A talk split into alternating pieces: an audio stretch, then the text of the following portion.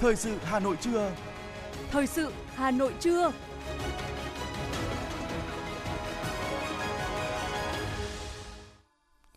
Kính chào quý vị thính giả của Đài Phát thanh và Truyền hình Hà Nội.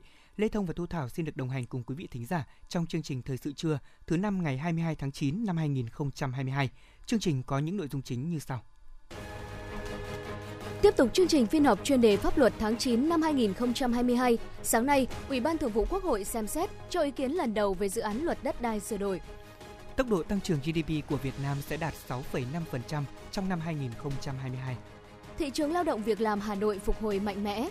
Cục Y tế Dự phòng Bộ Y tế yêu cầu tăng cường giám sát bệnh adeno không để bùng dịch. Bộ Giáo dục và Đào tạo đề xuất chính sách tiền lương mới để thu hút giáo viên. Cảnh báo tin nhắn mạo danh nhà trường yêu cầu phụ huynh đóng tiền miễn phí. Trong phần tin thế giới có những tin chính như sau. Châu Âu chi gần 5 tỷ Xin lỗi quý vị, châu Âu chi gần 500 tỷ euro ứng phó khủng hoảng năng lượng. Tổ chức Y tế Thế giới tiếp tục duy trì xét nghiệm và giải trình tự gen virus SARS-CoV-2. Số người siêu giàu trên thế giới đạt mức kỷ lục. Sau đây là nội dung chi tiết sẽ có trong chương trình.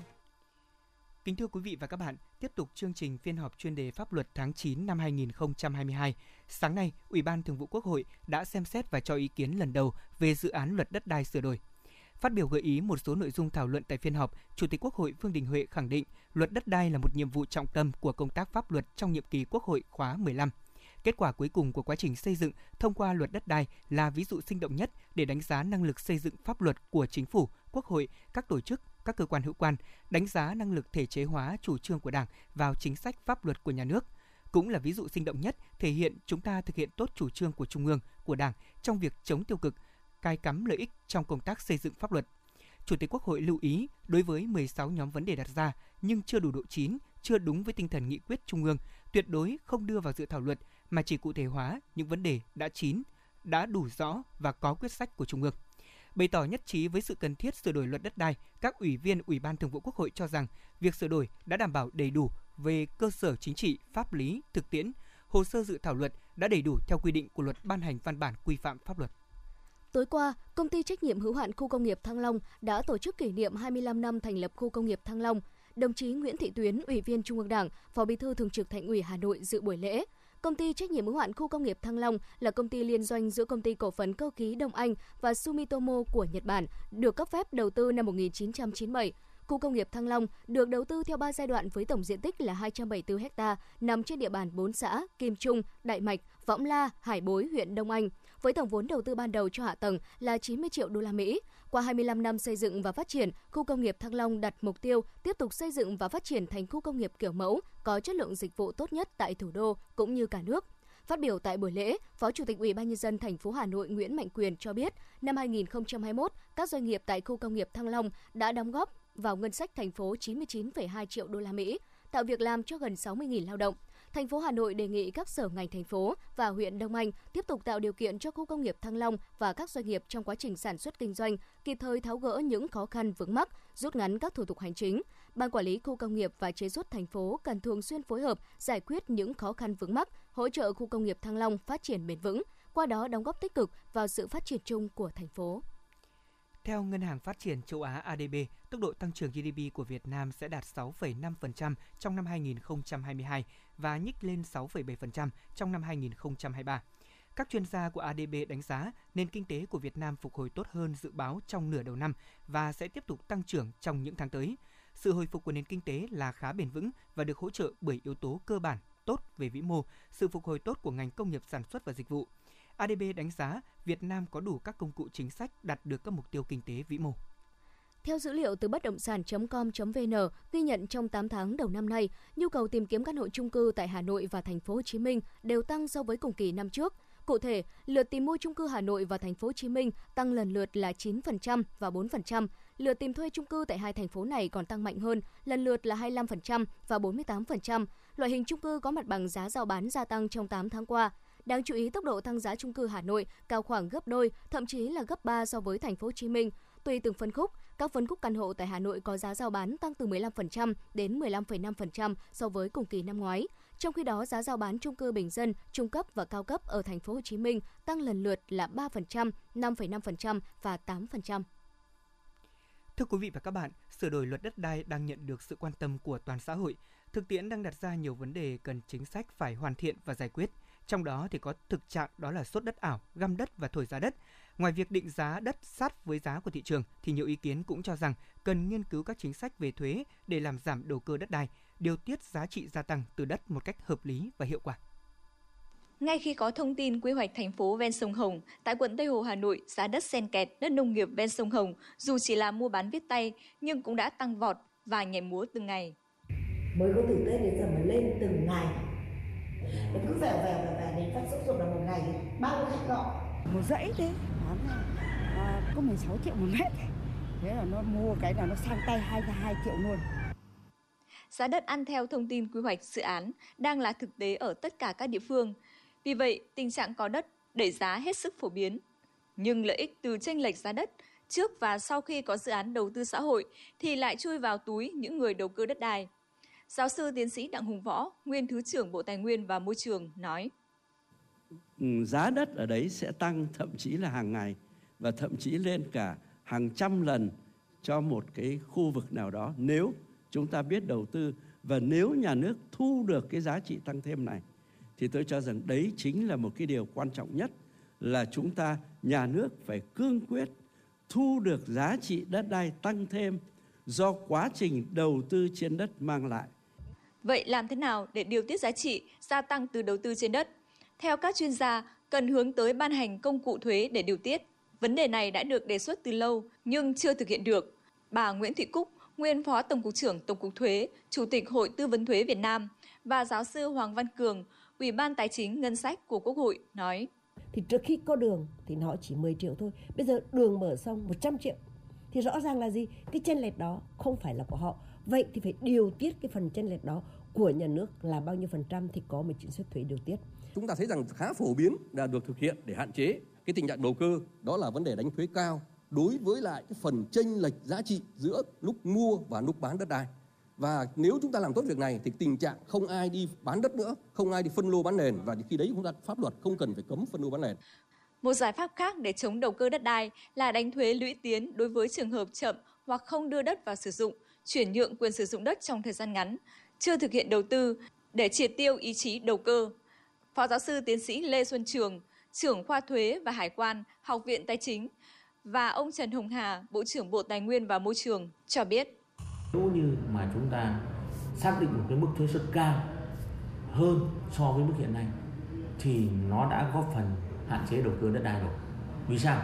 Bởi vì nếu mà anh ta cứ giữ đất như vậy thì anh ta sẽ phải trả thuế hàng năm rất là lớn. Cái thứ hai là phải tính đến cái câu chuyện là anh có đưa vào sử dụng không? Nếu và phải có biện pháp kỹ thuật để kiểm soát cái chuyện là đất có được đưa vào sử dụng không? Tôi nghĩ nếu có biện pháp kỹ thuật chúng ta sẽ kiểm soát được. Và chính cái đất đầu cơ là đất không đưa vào sử dụng. Chứ nếu không đưa vào sử dụng thì đã không đầu cơ. Một nhà đầu cơ đến đấy trong vòng mua xong bán ngay hoặc là vài ba năm bán ngay, thì cái thuế, mức thuế sẽ lớn hơn khác so với cái người ổn định sử dụng đất đấy để đánh vào các nhà đầu đầu cơ. Các chuyên gia cũng nhận định để thực hiện được các công cụ về thuế đất, quan trọng là phải có cơ sở dữ liệu quốc gia về đất đai, tránh việc đánh thuế nhầm đối tượng hoặc đánh thuế dẫn đến tình trạng thuế chồng lên thuế.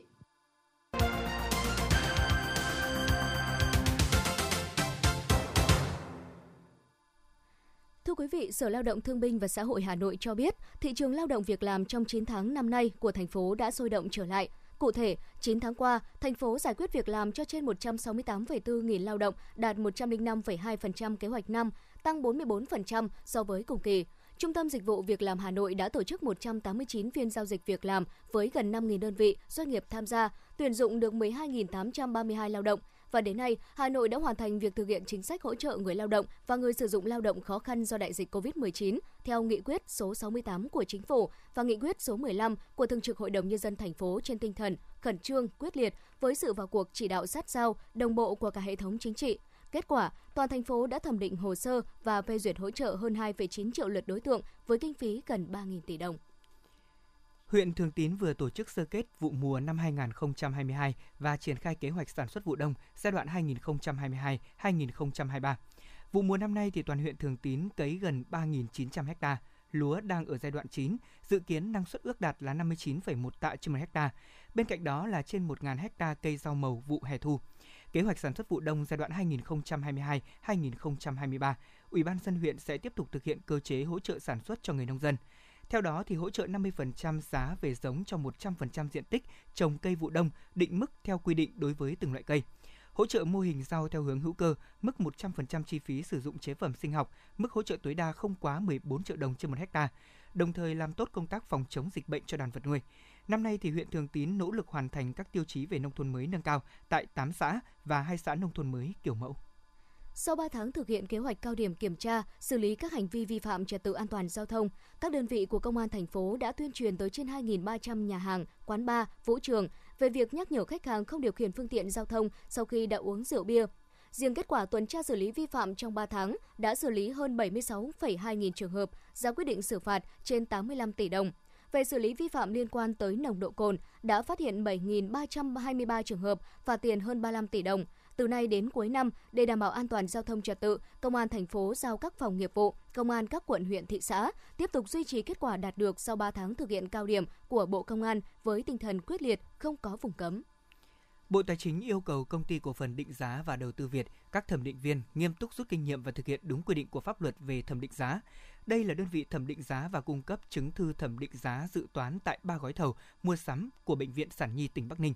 Tuy nhiên thì công ty thực hiện thẩm định giá một số nội dung đã không đầy đủ theo quy định của tiêu chuẩn thẩm định giá số 05 về quy trình thẩm định giá. Tại các bước khảo sát thực tế, thẩm định viên chưa có tài liệu chứng minh việc trực tiếp tiếp cận sản phẩm hàng hóa là chưa đầy đủ theo quy định tại khoản 4, mục 2. Cùng với đó thì hồ sơ báo giá cung cấp cho đơn vị thẩm định giá đối với máy thở chức năng cao không đầy đủ các thông số kỹ thuật của máy theo đúng hợp đồng ký kết giữa các bên. Sở Y tế Hà Nội vừa kiểm tra công tác phòng chống sốt xuất huyết trên địa bàn Thanh Oai. Từ đầu năm đến nay, huyện ghi nhận 320 ca mắc sốt xuất huyết, trong đó 2 bệnh nhân tử vong. Số ca mắc giải rác tại 19 trên 21 xã thị trấn, tăng gấp 13 lần so với cùng kỳ năm 2021. Để phòng chống dịch, huyện đã tổ chức 37 chiến dịch tổng vệ sinh môi trường. Qua kiểm tra thực tế, lãnh đạo Sở Y tế Hà Nội đánh giá, hiện nay tình hình dịch sốt xuất huyết trên địa bàn Thanh Oai diễn biến phức tạp và nguy cơ cao. Để khống chế, huyện cần đẩy mạnh công tác truyền thông, nâng cao nhận thức của người dân trong thực hiện các biện pháp vệ sinh môi trường, diệt bọ gậy, bảo vệ sức khỏe cá nhân, nhất là dấu hiệu cảnh báo người mắc sốt xuất huyết chuyển thể nặng. Bên cạnh đó, cần thực hiện hiệu quả hơn nữa công tác giám sát ca bệnh, triển khai phun hóa chất diện rộng bằng nhiều hình thức. Sở Y tế cũng yêu cầu huyện Thanh Oai tiếp tục tập huấn, nâng cao kiến thức cho đội ngũ cộng tác viên, các đội xung kích cơ động, bệnh viện đa khoa huyện cần chuẩn bị cơ số thuốc, trang thiết bị sẵn sàng thu dung, phân luồng, điều trị kịp thời bệnh nhân mắc sốt xuất huyết. Từ đầu năm 2022 đến giữa tháng 9 năm 2022 đã phát hiện 412 trường hợp mắc bệnh do virus adeno, đã ghi nhận 6 trường hợp tử vong. Trước thực tiễn số trẻ mắc virus adeno gia tăng, Cục Y tế Dự phòng Bộ Y tế đã có văn bản gửi Viện Vệ sinh Dịch tễ, Viện Pasteur, Sở Y tế của các tỉnh thành phố về việc tăng cường phòng chống bệnh do virus adeno, triển khai xử lý triệt để các ổ dịch, hạn chế lây lan ra diện rộng. Báo cáo kịp thời và đầy đủ tình hình dịch bệnh theo đúng quy định của Bộ Y tế, để phòng bệnh lý hô hấp nói chung và viêm phổi do adeno nói riêng, các chuyên gia cho rằng cần đảm bảo chế độ dinh dưỡng đặc biệt cho trẻ. Trẻ có sức đề kháng tốt sẽ chống được việc nhiễm virus đường hô hấp cũng như là các loại virus khác. Tổ chức Y tế Thế giới xếp Việt Nam vào nhóm các nước có tỷ lệ kháng kháng sinh cao nhất thế giới. Mối lo kháng sinh ngày càng trầm trọng sau đại dịch COVID-19 với rất nhiều thách thức đặt ra. Một nghiên cứu của Bệnh viện Bệnh nhiệt đới Trung ương về tình trạng sử dụng kháng sinh trên 4.500 bệnh nhân tại khoa hồi sức tích cực trên 16 bệnh viện cho thấy 27% trong số này có nhiễm trùng bệnh viện. Phần lớn liên quan đến viêm phổi, đa số các bệnh nhân phải sử dụng từ hai loại kháng sinh trở lên. Nghiên cứu cũng chỉ ra rằng gần 30% chủng vi khuẩn được phân lập và cập nhật vào dữ liệu kháng kháng sinh. Bệnh nhân mắc COVID-19 bị bội nhiễm có tỷ lệ nguy kịch là 74%, tỷ lệ tử vong là 33,7%, trong khi tỷ lệ này ở bệnh nhân thông thường chỉ là 6%. Thưa quý vị và các bạn, trong năm học mới 2022-2023 này, thì ngành giáo dục yêu cầu các nhà trường cần tăng cường các biện pháp phòng ngừa và ứng phó với tác động tiêu cực của đại dịch COVID-19 cũng như các dịch bệnh khác trong môi trường học đường, xây dựng môi trường học an toàn, bảo vệ và nâng cao sức khỏe thể lực, tinh thần cho trẻ em. Qua gần 3 tuần học trực tiếp, các cấp học từ mầm non trên địa bàn thành phố đã duy trì tốt công tác phòng chống dịch bệnh COVID-19, sốt xuất huyết và tay chân miệng – hạn chế thấp nhất dịch bệnh xảy ra trong trường học. Mỗi tuần hai buổi, các cô giáo trường mầm non nhân chính quận Thanh Xuân rèn luyện thể lực cho các con bằng tiết học thể dục giãn cách theo lớp mà không tập trung toàn trường để phòng chống dịch. chị Tạ Tuyết Minh, phụ huynh học sinh và bà Nguyễn Quỳnh Ngọc, Phó Hiệu trưởng trường mầm non Nhân Chính, quận Thanh Xuân cho biết. Nhà trường các cô đều buổi tối về đều dặn dò các mẹ làm thế nào mà để cho các con một sức khỏe tốt nhất. Buổi sáng khi mà đến trường ý, thì các con lại được tập thể dục này, tập yoga này, rồi ờ, ăn uống vệ sinh ờ, sau khi mà tập xong Chúng tôi thực hiện tốt cái việc mà đảm bảo vệ sinh trong và ngoài lớp, đặc biệt là các đồ dùng cá nhân của trẻ. Mỗi sáng thì là các cô thực hiện cái việc sấy khử khuẩn đồ dùng cá nhân của cá nhân của trẻ và cũng như là vệ sinh lớp sạch sẽ trước khi đón trẻ tới lớp. Và trong cái giờ hoạt động của chúng tôi phân ca chia ca làm sao để phù hợp với mặt bằng trường lớp để dễ dàng khoanh vùng khi có dịch bệnh xảy ra. Công tác phòng chống dịch COVID-19 sốt xuất huyết tay chân miệng được giáo viên và học sinh trường tiểu học Thượng Mỗ, huyện Đan Phượng nhận thức cao. Đặc biệt 100% giáo viên nhà trường tiêm phòng vaccine COVID-19 mũi thứ tư, 90% học sinh được tiêm phòng mũi 1 và 68% học sinh được tiêm phòng đầy đủ hai mũi vaccine phòng COVID-19. Em Nguyễn Thị Tuyết, học sinh lớp 5A và bà Nguyễn Thị Nga, hiệu trưởng trường tiểu học Thượng Mỗ, huyện Đan Phượng cho biết. Con đã tiêm được hai mũi vaccine rồi ạ và thầy cô giáo và bố mẹ đã hướng dẫn con cách phòng dịch trước khi ăn và sau khi đi vệ sinh, cũng như là chơi trò chơi, con phải rửa tay sạch sẽ ạ. Đề nghị với ờ, phụ huynh học sinh là con khi mà mắc những cái biểu hiện nghi ngờ về ờ, Covid hoặc là sốt xuất huyết thì có ờ, báo cáo với giáo viên chủ nhiệm là cho các con nghỉ và theo dõi sức khỏe tại gia đình hoặc là đến cơ sở y tế. Thế còn khi các con đến trường thì chúng tôi cũng có cái công tác tuyên truyền ờ, giữa giáo viên chủ nhiệm với ờ, nhân viên y tế là yêu cầu các con là có những cái ờ, biện pháp để phòng chống dịch. Để an toàn tuyệt đối bảo đảm sức khỏe cho giáo viên và học sinh trong suốt năm học, rất cần sự chung tay của gia đình và nhà trường, nhất là các bậc phụ huynh cần đưa con em mình đi tiêm phòng vaccine COVID-19 đầy đủ mũi cơ bản, mũi nhắc lại theo quy định, đồng thời tuân thủ đầy đủ các biện pháp phòng bệnh sốt xuất huyết, tay chân miệng, giữ môi trường học đường an toàn. Bà Bùi Thị Thu Hằng, trưởng phòng giáo dục và đào tạo huyện Đan Phượng, nói. Thì chúng tôi tiếp tục tuyên truyền để học sinh thực hiện tốt cái việc tiêm vaccine vì chúng tôi cho rằng đây là giải pháp hữu hiệu nhất để ngăn ngừa và phòng chống dịch Covid. Đối với dịch sốt xuất huyết thì chúng tôi yêu cầu các nhà trường một là tập trung vào diệt loang quang bọ gậy, hai là phun thuốc diệt mũi và ba là tổng vệ sinh khử khuẩn hàng ngày chứ không nói đến hàng tuần. Mặc dù các nhà trường đã vào cuộc tích cực phòng chống dịch bệnh trong trường học, Thế nhưng không thể chủ quan bởi diễn biến dịch bệnh vẫn phức tạp. Trong những ngày qua, Hà Nội đã ghi nhận trên 2.000 ca mắc mới COVID-19. Số ca mắc trung bình một ngày là gần 300 ca. Toàn thành phố cũng ghi nhận hơn 500 ca mắc sốt xuất huyết, tăng so với tuần trước đó là 46,3%. Bệnh nhân ghi nhận tại 29 quận huyện. Riêng bệnh tay chân miệng, toàn thành phố có 24 trường hợp, giảm 12 trường hợp so với tuần trước. Ông Vũ Cao Cương, Phó Giám đốc Sở Y tế Hà Nội cho biết. Ngành y tế cũng đề nghị các địa phương cũng như là các ờ, nhà trường cũng sẽ thực hiện ờ, ờ, đầy đủ các nội dung công tác phòng chống dịch trong trường học. Thứ nhất là vệ sinh khử khuẩn hàng ngày, thường xuyên Ờ, phải theo dõi ờ, về tình trạng sức khỏe của cả cô và của các cháu. Và nội dung thứ ba đấy là cũng phải tăng cường công tác truyền thông ờ, cho cả cô, cả trò và các bậc phụ huynh cũng nắm bắt được các biện pháp phòng chống dịch, đặc biệt là các biện pháp bảo vệ cá nhân. Trong bối cảnh dịch COVID-19 và các dịch bệnh khác diễn biến phức tạp, trẻ em cũng là nhóm chịu tác động về sức khỏe tinh thần. Do đó, chăm sóc sức khỏe thể chất tinh thần cho trẻ em trong năm học mới là rất cần thiết. Bên cạnh việc bảo đảm điều kiện về cơ sở vật chất, an toàn phòng dịch, cần quan tâm đến trẻ về tâm lý học đường để hỗ trợ các em một cách hiệu quả nhất trong học tập.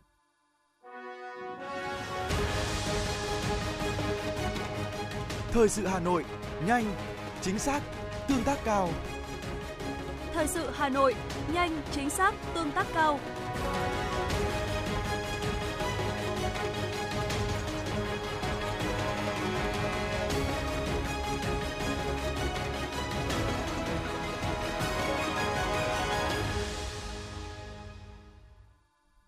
Thưa quý vị và các bạn, theo thống kê từ cơ sở dữ liệu ngành giáo dục, từ nay đến năm học 2024-2025, cả nước cần tuyển thêm hơn 6.600 giáo viên tin học và 5.780 giáo viên ngoại ngữ để dạy chương trình giáo dục phổ thông năm 2018 ở cấp tiểu học.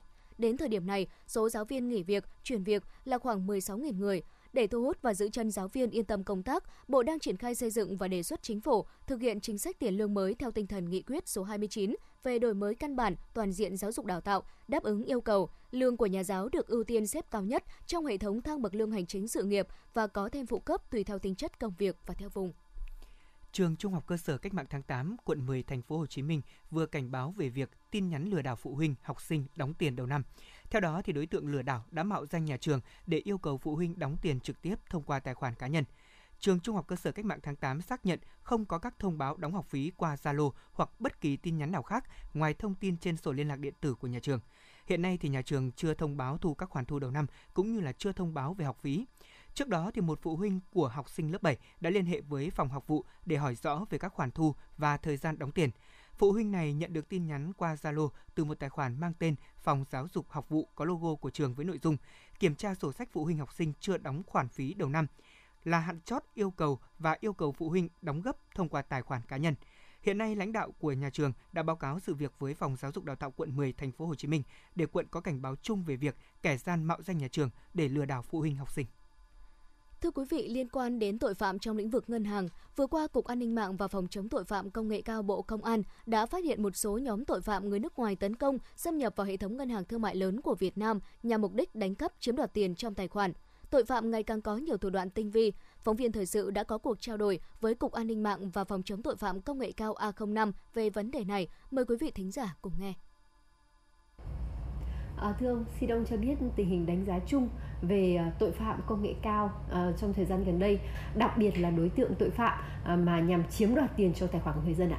À, trong thời gian à, vừa qua thì cái tội phạm về công nghệ cao có diễn biến hết sức phức tạp. À, các cái đối tượng tội phạm có thể nói là có cái tổ chức hình thành cái tổ chức mà tội phạm xuyên quốc gia.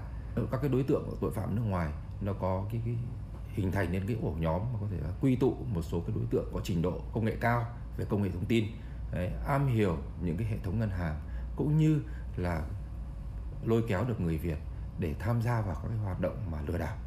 À, thưa ông là có rất nhiều những thủ đoạn khác nhau nhằm là chiếm đoạt tiền trong tài khoản của người dân. Vậy thì ông có thể kể sơ bộ một vài những cái thủ đoạn nổi lên trong thời gian gần đây không ạ?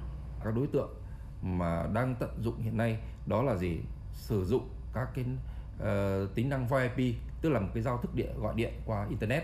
Đấy, và gọi điện cho người dân và lấy danh nghĩa là của công an, tòa án hoặc là của những cái đơn vị chức năng và ép buộc người dân là đang điều tra một cái vụ án. Và họ, và gây sức ép với lại với với với cả người dân là gì? Là phải nộp những cái khoản tiền vào tài khoản mà chúng chỉ định. Và rất nhiều người đã thực hiện theo yêu cầu này trước tình hình tội phạm ngày càng à, tinh vi và có nhiều thủ đoạn như vậy thì à, lực lượng công an đang có những cái biện pháp như thế nào và cũng có những cái khuyến nghị như thế nào để nhằm giảm bớt tình trạng này ạ? Thì chúng tôi rất mong muốn người dân ý thức được bản thân mình là không được truy cập vào những cái đường link lạ, những đường link lạ, không có quan chức năng nào là gọi điện đe dọa người dân cả. Đấy, đấy hết sức phải chú ý cái vấn đề đó và khi có những dấu hiệu như thế thì lập tức phải báo ngay cho các lực lượng chức năng để lực lượng chức năng cơ quan cho công an để công an có những cái biện pháp để mà điều tra và xác minh. Cảm ơn ông đã dành thời gian trả lời phỏng vấn. Vâng, rất cảm ơn các phóng viên.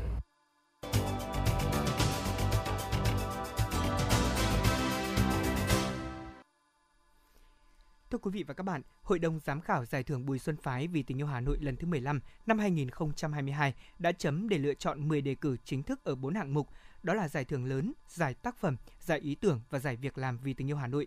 Trải qua 14 mùa giải, giải thưởng Bùi Xuân Phái vì tình yêu Hà Nội đã tôn vinh 13 nghệ sĩ và các nhà văn hóa tiêu biểu bằng giải thưởng lớn, trao gần 50 tác phẩm và giải ý tưởng việc làm.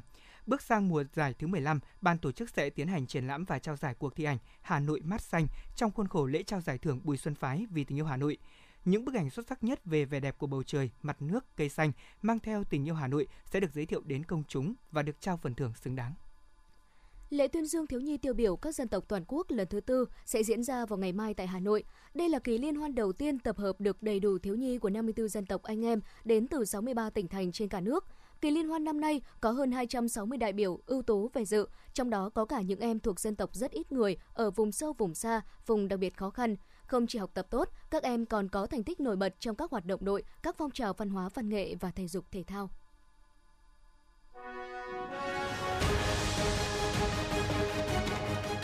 FM 90 cập nhật trên mọi cung đường. FM 90 cập nhật trên mọi cung đường.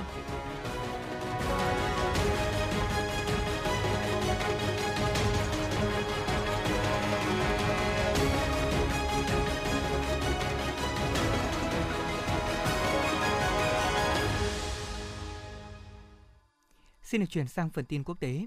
Thưa quý vị và các bạn, châu Âu đã chi gần 500 tỷ euro để ứng phó với khủng hoảng năng lượng. Đây là kết quả nghiên cứu do tổ chức Bruxelles có trụ sở tại Bruxelles của Bỉ vừa công bố mới đây. Theo số liệu này, thì 27 quốc gia thành viên của Liên minh châu Âu EU đã chi 314 tỷ euro để triển khai các biện pháp hỗ trợ, trong khi Anh chi 178 tỷ euro. Đức, nền kinh tế lớn nhất EU, là nước chi nhiều nhất trong EU cho các biện pháp hỗ trợ, ước tính khoảng 100 tỷ euro. Hiện tại thì Ủy ban châu Âu đã đề xuất một loạt các biện pháp khẩn cấp để giải quyết vấn đề về năng lượng. Theo đó thì các thành viên của EU được khuyến khích cắt giảm 10% tổng mức sử dụng điện và bắt buộc cắt giảm 5% lượng điện sử dụng trong giờ cao điểm. Những biện pháp này sẽ được thảo luận và bỏ phiếu trong cuộc họp của các bộ trưởng năng lượng EU vào ngày 30 tháng 9 tới đây. Thưa quý vị, trong báo cáo cập nhật mới nhất về COVID-19, Tổ chức Y tế Thế giới WHO đã đưa ra các khuyến nghị nhằm đẩy lùi đại dịch COVID-19. WHO kêu gọi tất cả các nước tiêm phòng đầy đủ cho 100% nhóm đối tượng nguy cơ cao, gồm người có bệnh lý nền, người cao tuổi, các nhân viên y tế, coi đây là ưu tiên hàng đầu trong nỗ lực đạt được tỷ lệ bao phủ vaccine ở mức 70% dân số. WHO hối thúc các nước tiếp tục duy trì xét nghiệm và giải trình tự gen virus SARS-CoV-2 để giám sát các biến thể, tích hợp các dịch vụ giám sát và xét nghiệm virus SARS-CoV-2 với các bệnh đường hô hấp khác. Hàn Quốc ngày hôm nay bắt đầu triển khai công tác tiêm phòng cúm mùa cho nhóm có nguy cơ cao trên toàn quốc. Đối tượng được tiêm phòng miễn phí là các trẻ em từ 6 tháng tuổi đến dưới 13 tuổi và những phụ nữ mang thai, người trên 65 tuổi. Những đối tượng không thuộc diện này có thể đăng ký tiêm chủng trả phí tại các bệnh viện trên toàn quốc với mức từ 14 đến 28 đô la Mỹ. Trước đó, cơ quan kiểm soát và phòng ngừa dịch bệnh Hàn Quốc đã ban hành cảnh báo về chú ý bùng phát dịch cúm trên toàn quốc. Số người siêu giàu trên toàn cầu đã vượt ngưỡng khoảng 218.000 người trong năm nay, tăng hơn 50% trong vòng 2 năm qua. Số lượng người siêu giàu trên thế giới được định nghĩa là những người có tài sản ròng từ 50 triệu đô la Mỹ trở lên đã chạm mức cao kỷ lục trong năm nay. Theo đó, số người siêu giàu trên toàn cầu đã vượt ngưỡng khoảng 218.000 người trong năm nay, tăng hơn 50% trong vòng 2 năm qua. Bộ Tài chính của Indonesia đã lập khoản ngân sách khoảng 95.000 tỷ rupiah, tức là hơn 6,3 tỷ đô la Mỹ để ứng phó với khủng hoảng năng lượng lương thực trong năm 2023. Gói ngân sách khổng lồ trên được sử dụng để bảo đảm an ninh lương thực ở trong nước, phòng ngừa những tình huống rủi ro bất ngờ có thể xảy ra, giống như cuộc chiến giữa Nga và Ukraine.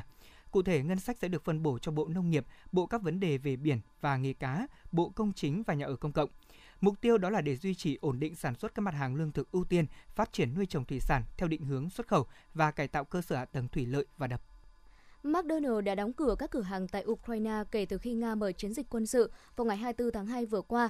Người dân Kiev đã xếp hàng nhiều giờ khi chuỗi đồ ăn này mở cửa lại ba cửa hàng tại thủ đô của Ukraine.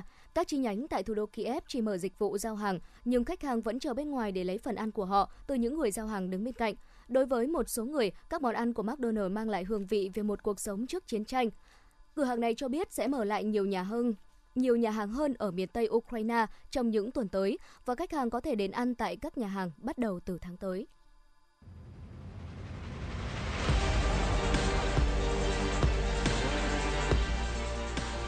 Bản tin thể thao Bản tin thể thao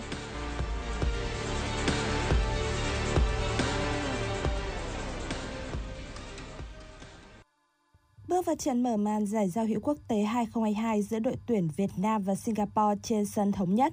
Huấn luyện viên Park Hang-seo đã đưa Văn Quyết vào đội hình sau gần 4 năm không thi đấu trận chính thức nào. Tiền đạo này đã đánh dấu sự trở lại trong màu áo đội tuyển Việt Nam bằng pha ghi bàn mở tỷ số ở phút 37. Sang hiệp 2, Singapore cho thấy rõ sự uể oải và thiếu sức sống. Đó là lý do các học trò viên Park Hang-seo đã dễ dàng ghi thêm đến 3 bàn thắng nữa. Đầu tiên, Thanh Nhân có pha sút quyết đoán bằng chân trái ở phút 50, trước khi Tấn Tài nâng cách biệt lên thành 3-0 ở phút 70 sau pha đánh đầu đẹp mắt. Đến phút 84, Khuất Văn Khang tận dụng sai lầm của hậu vệ đối phương ghi bàn ấn định chiến thắng 4-0 cho đội tuyển Việt Nam.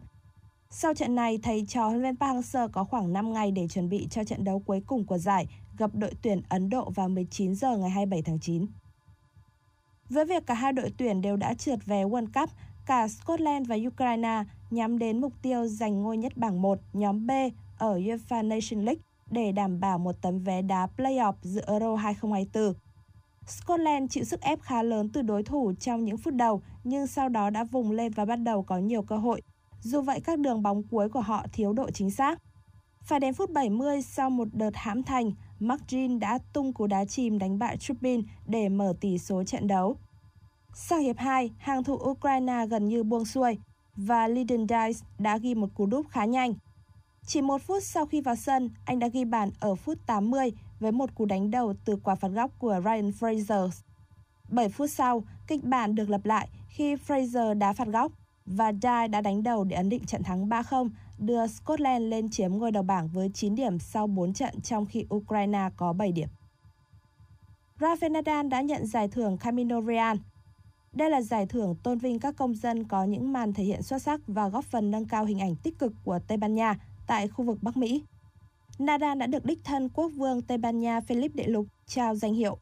Hiện tại ở tuổi 36, Rafael Nadal vẫn khao khát chinh phục những cột mốc trong sự nghiệp. Dự báo thời tiết vùng châu thổ sông Hồng và khu vực Hà Nội chiều và tối ngày 22 tháng 9 năm 2022. Vùng đồng bằng Bắc Bộ có mưa vừa, mưa to và rông, gió nhẹ, nhiệt độ từ 26 đến 30 độ.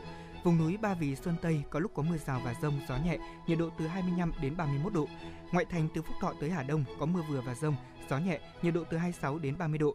Phía Nam từ Thanh Oai, Thường Tín đến Ứng Hòa có mưa vừa, mưa to và rông, gió nhẹ, nhiệt độ từ 26 đến 30 độ.